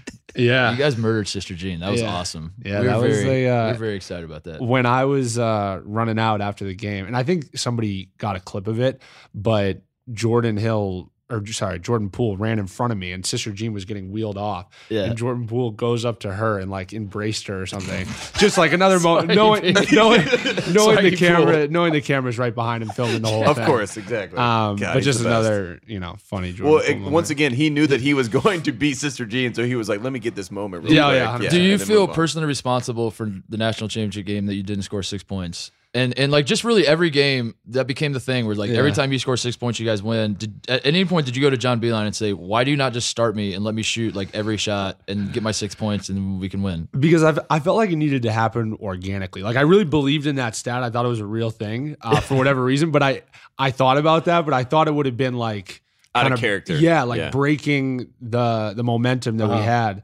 Um, but yeah, I mean the six point that, that was bizarre. I can't tell you how many people came up to me like in the streets of Ann Arbor, just like, Did you re- make like- sure you score six? Make I was sure kind of joking six." about the the national championship, but like, it, was there sort of a pressure? Like, if if maybe, not a national championship, but say like a random like we, if if we knew about this stat in February and you're playing Indiana and you score four points and you guys lose to Indiana, is part of you like maybe that's my fault? Yeah, do you Like, go maybe- up to Swaggy Poole and you say, "Pass Yeah. me the ball, Swag"? or, or or yeah, or you're you mad at your teammates like you got to give me the ball so I can Mm-hmm. get my yeah. There were there were only a couple of times where I was actually conscious of it. Yeah. Uh, Ohio State at home on senior night. I think I went to the line with like a minute and a half left with like five points. So I was like, all right, I got to make at least one of these. All right, Um, one for two. but like other, other than that, like Mm-hmm. I think for the most part, I kind of got them, you know, at, with a certain amount of time Yeah. to go. Where like in the first half, I kind of just got it out of the way. Um, in the Loyola game, I don't think I scored in the first half, but then I hit two threes Yeah. to start the second half, Yeah. and then everyone we were was like, "Oh, we're good in the now." concourse. We were looking through as you were hitting the threes, and we were just celebrating in the crowd. Everyone's Yeah. like, "Who are these people? Is this Duncan's family?" I, I can't stress it enough. It was a very bizarre experience for me to cheer for you guys on this ro- on this run. I And- appreciate and it, It was very. oh, we're an objective bizarre. podcast. The The- support, the support meant a lot. The first guest we had was a Duke player, Harry Giles. The second Yeah. guest is a Michigan player, Duncan Yeah. Robinson. I mean, what are We're the? objective. Yeah, Uh, I mentioned earlier you got a cool story. I think most people that follow Big Ten basketball and and know who you are know that you're a Division twelve. Was it twelve or just three? three, just Three. Um, you, and then you, before transferring to Michigan. So my question to you is: Do you hate your high school coach for not getting you better looks coming out of high school? Uh, I don't, but my mom does. yeah, my mom. We actually got into a, a heated discussion. Your mom called him this morning. Was like, Pat Riley thinks my son is an NBA player. Son No, of a it's- bitch. it's uh it's fine. So I did a fifth year of high school because I I literally Yeah. needed to. I didn't have anywhere to, to play college basketball and I wanted to. Um, but yeah, I my first initial high school experience was a tough one. Like he he just didn't know anything about basketball, quite frankly. Like we Tough. You're in New Hampshire. It's not a good folks. Like, situation. yeah, he like he didn't have a he didn't have a whiteboard. Like we didn't do Did he, film. did he just do like, weekend update skits to you, and you were just like, Oh, "Ah, "This is not going to help me." It was it was literally just like roll the ball out and play. And and at you know, in fairness to him too, I, I wasn't coached uh, New Hampshire high school. in fairness to him, though, I wasn't much of a, a player back then either. Yeah. Did It you took- grow? Did you grow? yeah, mean, I, I was I was like five six as a freshman in high Okay. school. What? So yeah, Got you. so I grew late, and then you know when you grow like that, obviously I was super skinny, and Mhm. it took me some time to kind of get used to the get used to the So- handles. yeah, you're like at a different level. yeah like exactly eye line, everything. Yeah, hundred percent. What college did you go to? What was the first place you went? Uh, I, I've heard this like 400 times. I'm gonna, as soon as you walk out the door, I'm gonna forget what you said. Williams College. Williams College. Um, so do you feel like some sort of connection to them? Are they trying to claim you? It's like, the, is there Yeah. a thing there? They, I mean, they they still show support uh, and love. I mean, I I loved I loved my time. The Are they retiring is- your jersey? I don't think so. Retire no. the jersey, Williams. Yeah, Williams. What are we doing? Um, but I, I mean, a lot of people don't know this. I would have stayed there all four years if my coach had stayed. Um, you know, I yeah, I was really close to him, and he took a Division One job. Thank God he and did. uh, yeah, Why did he Yeah. take you with him? I I was going to. I was I was thinking about it. Where'd he go? Um, he went to Marist. okay. has- yeah, Rick Smits. Yeah, That's what yeah. has uh, unfortunately has since been fired. But you know, he, he had a good run, he had a good run there. Uh, and uh, you know, I thought about going with him, but then Coach Beilein called, and you know, I committed on my visit. And, and so. how did Beilein have any idea about Williams College, about Duncan Robinson, about your coach going to Mar? Like I don't. Like, so he so he was an assistant for Beilein at West Virginia. Okay. so that's a So part. Are you of it. kidding, dude? Beilein, Beilein gets. I swear, Beilein gets like these recruiting notebooks where they it starts with like the best player, like Yeah. the five stars, and then mm-hmm. just like moves down. Mm-hmm. And he takes like the first twenty pages and just rips them out and throws them Yeah. away. And he's like, "All right, now let me start he's with like, the three right, stars." Coach Cal's got those yeah, guys. yeah. Screw all those guys. Screw these divas. Get those assholes out of here. All right, now some real players. Yeah. Uh, Spike Goldberg. so how was the transition to Michigan? Like, because one of the things that jumped out to me before I ever knew you personally, I, I obviously watched you playing on Michigan, Mm-hmm. and they would always talk about how you're the D three transfer. And I was like, there's no possible way that this guy would be this confident. Like, I noticed uh, right away you like stepped in, and there was no feeling out period. There's no like. I'm I'm kind of like a walk on, but because I played D three, Feels but like I'm you've kinda, been there forever, Because like yeah. most people would think, like if you're Yeah. a D three transfer, you're kind of like a step above the walk ons. You kind of suck and like stay Yeah. stay over there and let the guys we actually recruited play. Yeah. But you were never that way. You're like, I'm the best player here. Give Mm-hmm. me the ball. I mean, the the year I sat out helped a lot. Uh, just kind of adjusting to it all. Yeah. Um, and then my sophomore year, so the first year I played, I mean, arguably, arguably maybe my best year at Michigan. I mean, I shot like 45 from there. I just came out and was just making everything. So, I mean, I don't want to call it luck, but like people just get hot, Yeah. have hot shooting stretches. And the first two months, I think I shot like 60% from three in non conference. So shots were Oh, just going in. So people were like, you know, that that gave me a lot of You're confidence. saying you got to make then- shots. yeah, and then Yeah, and then I make came shots. and then I came down to earth. I think I shot like around just forty for for Big Ten play, but still, like it was you know opportunistic, like shots going in at the right time was a big part of it. That's pretty much it. That's, Yeah. that's really I all. mean, that's really all you're gonna say is like. I mean, just- it's got Like, I made shots. I mean, that's what we say on this podcast. Honestly, at the end of the, at the, end of the make year, we're just going to do a podcast wrap up, and we're like, well, uh, Villanova made shots, I don't, folks. I don't really know See you what next happened. year. I just got there. I just made some shots. Just started going in, man. Yeah. That's awesome. That's awesome. So how? do- Why did you? Why did you not start? What happened there? What's what? Explain it Uh, there because you you, yeah, you, you embraced that sacrifice? role. So my junior year, D like I started the first two games, and DJ Wilson just like came out of Right. nowhere. What is he doing with his hair, by the way? Side note. knows? I mean, look, Uh, Milwaukee will change you. Yeah. You'll see yeah, in Sioux Falls. Like, I just I don't think he's hopefully not. spending much time in Milwaukee though. Is, is Where part is of he now? He's like Vegas, Yeah, L.A. He's Yeah, all over the place. problem. um, He- yeah. I think I think he'll have Good a for you, DJ. I think he'll have a good year this year though. Um, what was the question? I completely. Why didn't you start? And DJ, well, Wil- why DJ didn't- yeah. So. DJ Wilson, my junior year, Yeah, uh, lottery so I, pick, Yeah, I yeah. just- Oh, I started coming off 17th. Yeah, Yeah. overall. So I started coming off the bench, and then this past year, the plan was actually for me to not start from day one. Really? Um, but God, Beilein's a Isaiah, genius. It's that's some Jim Boeheim shit. Mhm. Isaiah Livers like literally did not Suck- oh. did not have a clue on where to be on the floor. In Oh, our we know. We, we watched Every single Like, game I watched, I looked at him. I was like, I mean, I, I'm sure the guy's a nice guy, but what does he have on Coach Beilein? You know? well, he I mean he's he's incredibly talented. Um, he? but he just he, Wait, what? Wait, what? he he just had like You're not at Michigan anymore. he just didn't understand like our offensive system at all. So like I literally started Yeah. out of necessity. Um and we were we were decent. Like we we were winning and Yeah. you know we got blown out by North Carolina. Uh but other than that we were like pretty much in all the games. Um had a tough one against Ohio State but Yeah. and I but I wasn't playing well. Um in a But big we call those growing pains. yeah, hundred percent. Uh, but uh, you know, so then I think it was after Nebraska or maybe before Nebraska. Mhm. Um, he called me in and basically said, you know what, we're gonna just g- give you a different look, have you come off the Yeah. bench. He's and- like, you ever heard of Jamal Crawford? You're like, yeah, why? He's like, well, you're the sixth man. yeah. So I- so I started coming off the bench and I started playing better too. So it, you know, I I don't really care about that stuff. I I, I ended up playing more at the end of the year than I was at the beginning of the year. Quite I know, I honestly. know. We know you don't care. That's why we had to care for you. Yeah, we And, cared for you, we but it, very was- much but it was for also you. an energy in the building. Like when we were at the Texas A&M game, when you got up to come in, and I don't know if we're just making this up in our head, but I feel like your are. teammates were very like would- they were just like, thank God. You would like, check- we, like we have, we have some help. You would you would check in with you would check in with Jordan Poole and like the fans Jordan are like Poole- the fans are like oh thank God Duncan's coming in and and, and, and Swaggy Jordan Poole's Poole's like, looking at the crowd, and then Mo Wagner would run in front of Swaggy Poole and start getting the crowd even more hype. You're like, what is going on? And then Duncan's Charles coming and then Charles Matthews just standing there like I'm carrying this fucking team. Is anyone going to acknowledge Yeah. me? And then Coach Calipari's in the corner. He's like, Charles, remember? My I God. think, I think, uh, I think that Texas A&M game was over before I even checked in. Quite yeah, that was. Yeah. that was awesome. we were we came out hot in that one. so. What what so what about like going to a final four, going on a tournament run, all that kind of stuff? Let, I'm gonna let you be a diva for a second because it's obviously a ton of fun and anyone would would trade their life to, to experience that. What was the worst part about it? What's like the part that you want people to know? Like, listen, it's not all glamorous. This life of of going to the national championship game and and all that. What, what was like the worst part?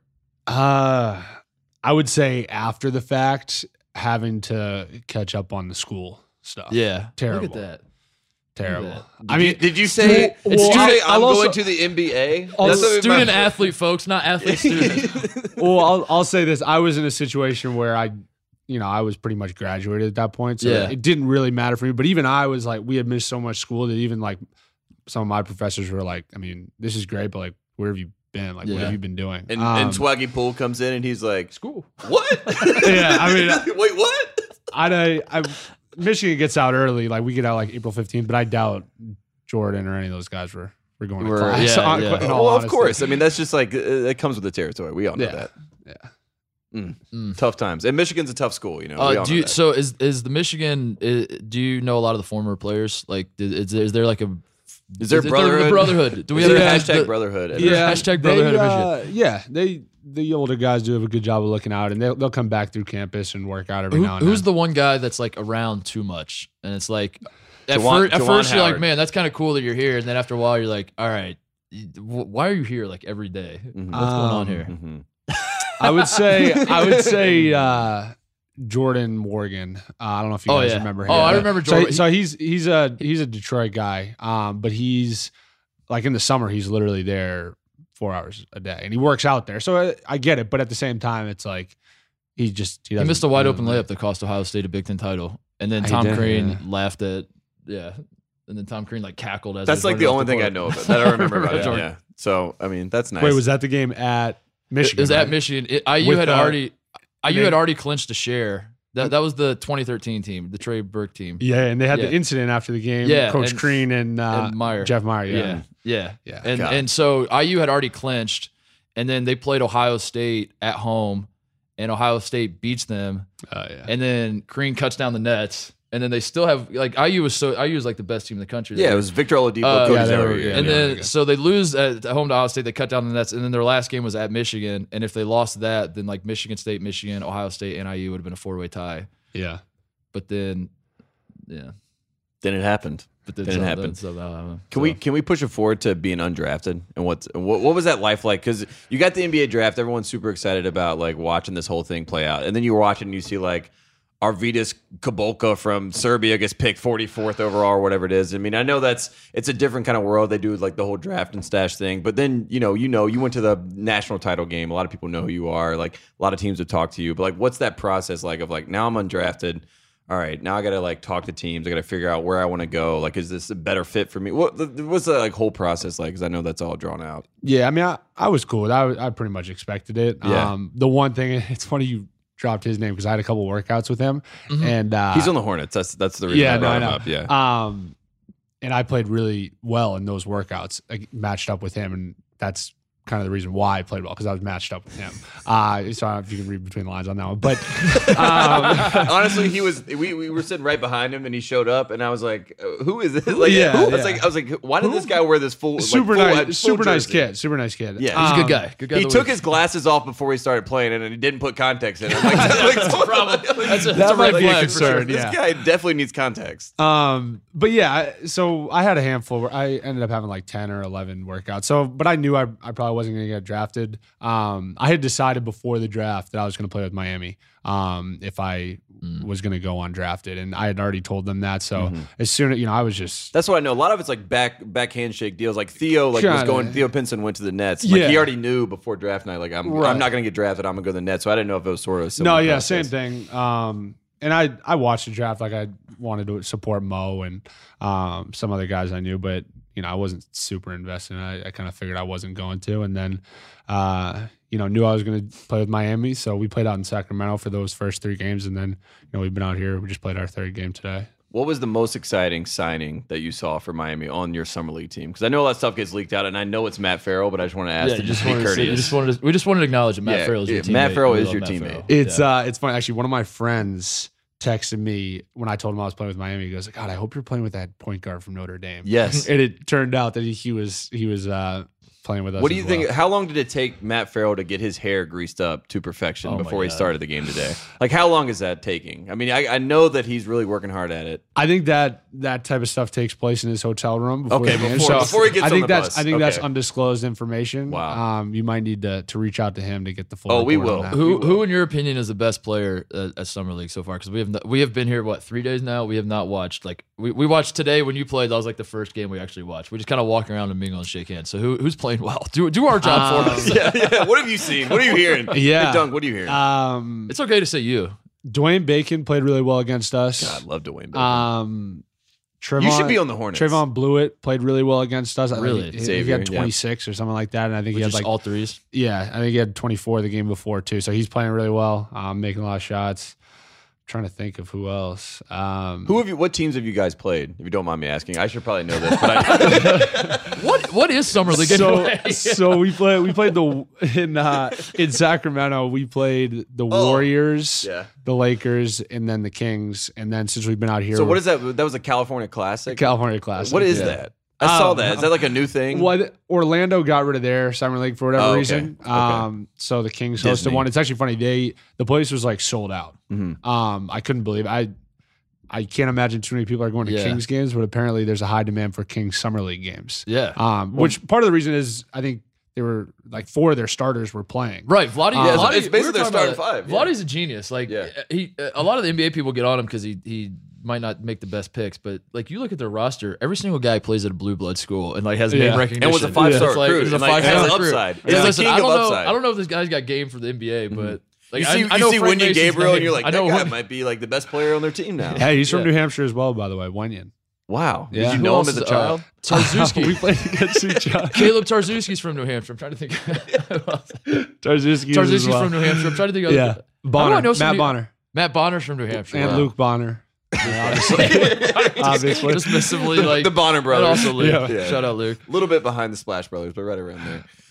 Oh man, that's great. Good times. Um, what else we got to ask them? Just like all the famous people, like all the players, all the famous players that are around, like Chris Paul, these guys that are sitting there courtside and they're watching all these games, and you know that they don't really have any interest in like what you may be up to or watching this game. Like, do you ever want to talk to any of those guys? Do you ever have you approached any of those guys? Like Chris Paul seems very approachable, but also very unapproachable at the same time. Yeah. Um, I haven't approached him. It's a it's That's a a funny decision. it's a funny dynamic though. Like We've approached them. all they rebuked it. Yeah. all the players come to watch their teams as if like it's their teammates, but there's maybe like only one or two guys on each team that's actually would be in the locker room with them. But yeah. they all show out for the the game. So it's kind of a funny night. And then obviously like all the college coaches, like Coach Cal is always there, like courtside, and you know Bill Self Oh, was at a couple of our games as well. Do you know why Mark Fox is here?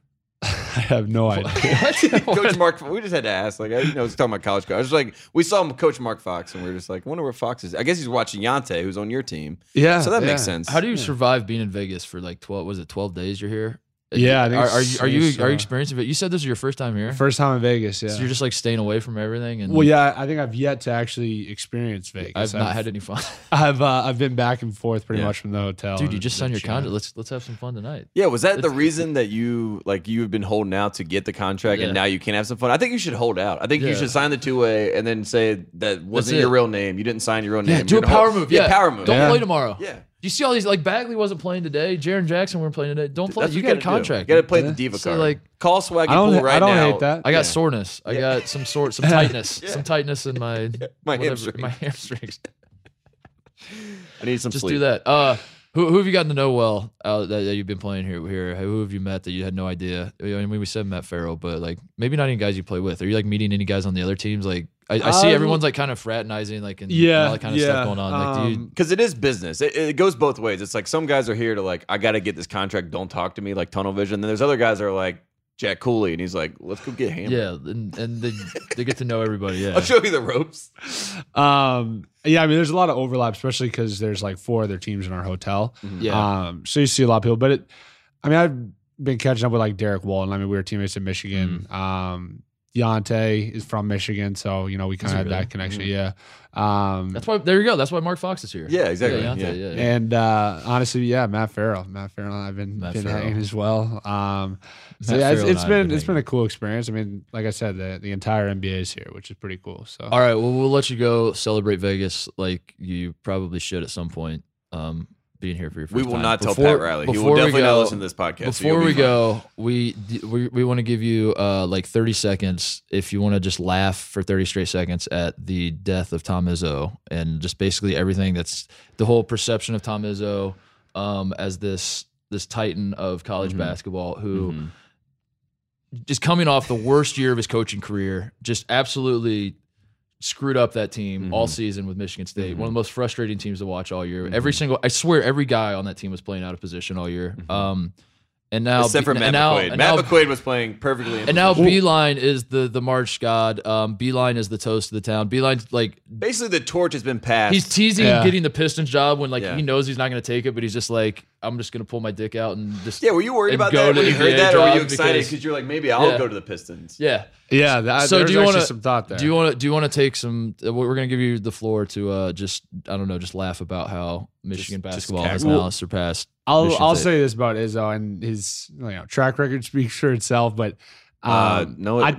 I, Yeah, I thought I thought it was Wait, funny. what? I thought it was funny how you know he was catching a, a bunch of slack for you know that team and um, underperforming, and then he has the two lottery picks, Mhm. and everyone's Mhm. kind of like back on the Izzo bandwagon. Then the first game, Jaren's first game.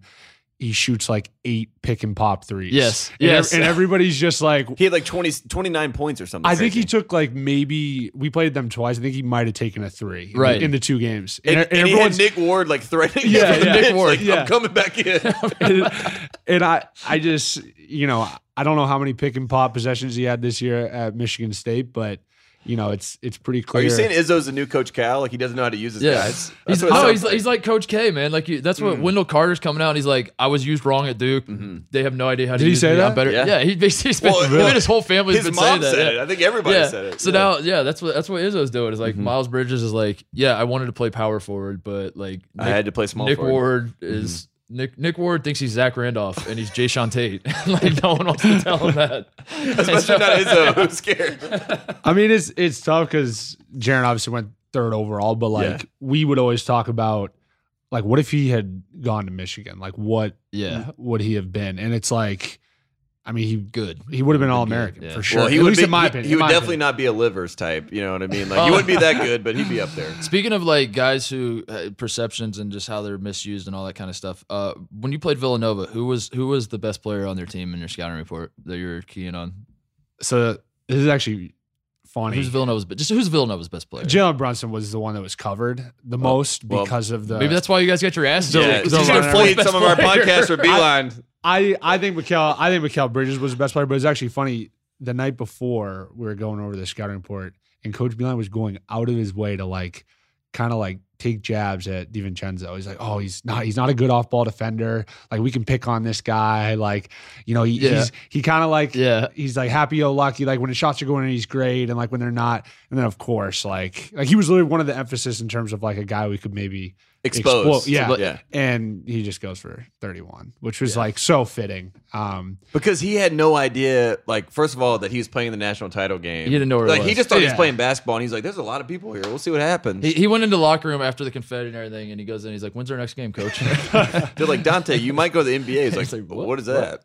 like, we'll look into i it. I mean that the block that he had on charles that's when it like solidified me as like this guy is Yeah. legit i mean because charles is i mean when charles goes up in practice like nobody even tries to jump with him Except for Swaggy This- Poole. It- yeah maybe J- maybe He's the only JP. one. what is it? So the the Villanova, Michigan, there was two coaches who I think like p- part of what Jay Wright has done is like given all of his guys freedom. Um, that's something that Beilein seems to be why people love to play for him is that you're allowed to jack threes, and if you miss it, he's not really that upset. And there's free out of flowing offense and all that kind of stuff. Yeah. is that as fun to play for as it seems? It it is. It's Or- I'll say this, it's earned freedom. Like not Okay. everyone has that walking. As as I'm sure it's the same with with Coach Wright. But like once you get to a, a certain point, um, then it's like, you know, he he respects the fact that guys are going out Yeah. there and you know, maybe taking a wild one or Yeah. a, a heat check, uh, a JP or a heat last check. second three. uh, Yeah, that's why. That's why I find it funny. He said like that Wisconsin and Michigan. He thinks Wisconsin and Michigan are similar because like Bo Ryan, Bo Ryan. not If you, ta- like if you take You're a, right. ba- He I mean, a I know Bo treadmill in the back. You know, he's I know "Go he's not coach of Wisconsin anymore, but like Bo Ryan, if you take a bad shot and make it, he's taking your ass out. Mm-hmm. It doesn't matter what the circumstances were, all that kind of stuff. and he forgets your name. It's more so like the not turn the ball over, like Yeah. don't beat themselves, like really solid on defense. That's what like coach recruit B- white guys. Yeah, I mean, I wasn't gonna say it, but I'm happy Yeah. you did. Are, so. are you uh who, who would you com- speaking of which who would you compare your game to like Gordon Hayward like Chandler Parsons maybe Uh, um I've been getting a ton maybe- of Mike Miller recently. Mike Miller, ooh, which is maybe one. fitting because That's of the, great. the Heat thing. But uh, That's I, great. I don't hate that one. I also I also love uh, Joe Ingles Joe Ingles is um, a great person to be compared because to. like he's he's like a great guy off the court, but then like you get him on the court and he's like talking shit to Paul George and Yeah. he's like you know mouthing off to refs and like I. I'm not quite like that yet, even though I did get the, You got a the technical- technical yeah, today. you got so- teed up today. But so I'm, like, you know, as I'm getting there clearly. and you were talking shit to yeah we saw you talking shit today um Do you know what's so sad is that Joe Ingles is going to be mentoring Grayson Allen and teaching him Yeah, all of those very things. Oh my god, I, I can't watch that. I'm not going to watch that. I'm done. I'm done with that. That's, tough. I love Ingles. Is that so? Is that just a, a Duke North Carolina thing, or no? It, it's a principle thing. Fair enough. know. Santa Ana. People don't even remember this guy's name. Oh, name. I do. I yeah, do. of course. Elon. Elon. Uh, come yeah. on. Uh, so yeah, you're about you're about to play for the Heat. Um, uh, no, but all, all the all the Miami fans uh, are probably like this is the time of year where people like Miami Heat fans see that you signed a contract and they're like, we we don't follow college basketball, we don't know shit about this guy, and so now they're like probably consuming as much. And- they're probably going to see your name pop up on this Th- podcast. This is in November that they're looking at Yeah. this. This is Yeah. not right now. Miami so- Heat fans yeah, are exactly, at the- They're season- like, out tell me about in the middle of the ocean. So doing uh, whatever. speak to your excitement for uh, joining the Miami Heat. What, what would you what would you like to say to Miami Heat fans, Duncan? I'm taking Uh, my talents to South Beach. Yeah, I'm uh I'm excited, man. It's a it's a great opportunity. I'm surprised that not surprised, but like in some way it's it's kind of surreal to uh to have been given this opportunity. So, Mm. you know, you, hopefully it's do you the take like selfies of you in your jersey and send it to Charles Matthews and say, "Look at me now." No, I should have passed me the ball more. Charles uh Charles and I uh, talked on FaceTime today. So Charles Charles gave me some love, uh, which I appreciate. Charles and I are close. Charles is a good What good dude. what was his feedback when he went to when he put his name on test the waters? Was it like get a jump shot, or was there more to it than that? Was, was it Uh, just that simple? I think there's a little bit more to it to it than that. Um, I he was he was gonna leave honestly, but he, he ended up hurting his wrist. Um, and Nice. uh, missed some and he missed some workouts, so he decided to come back because he wasn't able to work out for some teams. So uh, I think I think it'll probably be a good decision for him. In the Yeah, long he's a. Yeah, dark he's horse be- national he's gonna player of the be- year. Oh yeah, you were you were saying that he's he's your pick to He's gonna win the Big Ten Player of the Year. Everyone Yeah. thinks it's gonna be Carsen Edwards because, but I, I, I, am you know, I'm, I'm savvy. Like I do the move where it's like I this, you know, I do kind of, I, Yeah. I look at the Th- favorite. This I is say the it's not gonna man that him. goes. You like Jalen Brunson, but I like Mikal Bridges. Like- like here's- Charles here's- Matthews and Mikal Here, Bridges. I'm, of the here, Ten. here's here's an example. I'm going to shoot from the hip. Gonzaga, they're my number one team next year going into the season. Yeah, I don't, I don't, I actually haven't really thought about it much, but there big, you go. Big Hatchet That's how it works. to me. Uh, all right, is there anything else we, we we've kept him here long enough? I think I think we got it. I mean, I just hope Mo Wagner understands that what I said I meant, but I think- know, it was I think- right logic, wrong pick. I think that wrong time. apology will go a long way. We- really Thank do. you. I appreciate we will it. He'll be you. in LA. oh, with I got us, one so. more thing. Uh, uh, hey, hey, hey, Duncan Robinson, are your parents uh, Spurs fans or what? No, I was uh, I was actually born before the Duncan Robinson era Yeah. in San Antonio. Yeah, so Uh, I've gotten that, that. I've gotten that plenty of times, but uh, no, they have. I know. I, that, So you're saying Tim me nuts. Duncan stole it from you? Yes. Okay. And- and good. yeah, the Good. Spurs still, yeah. Yes. Yeah. Yes. Um, all right, we'll have you back on um as you're turning it up. Good luck with everything. Appreciate Score six points in every We're game. so That's proud really of all you. you have to That's- that's do. the plan, We're very honestly, proud of this you, point, and yeah. thank God that you're done with Michigan, so I can cheer for you in a different uniform. Than, I appreciate than that. that. So Appreciate uh, that. we'll do it again soon. Thanks for coming, Duncan. Thanks, Duncan. Thank you guys for having me.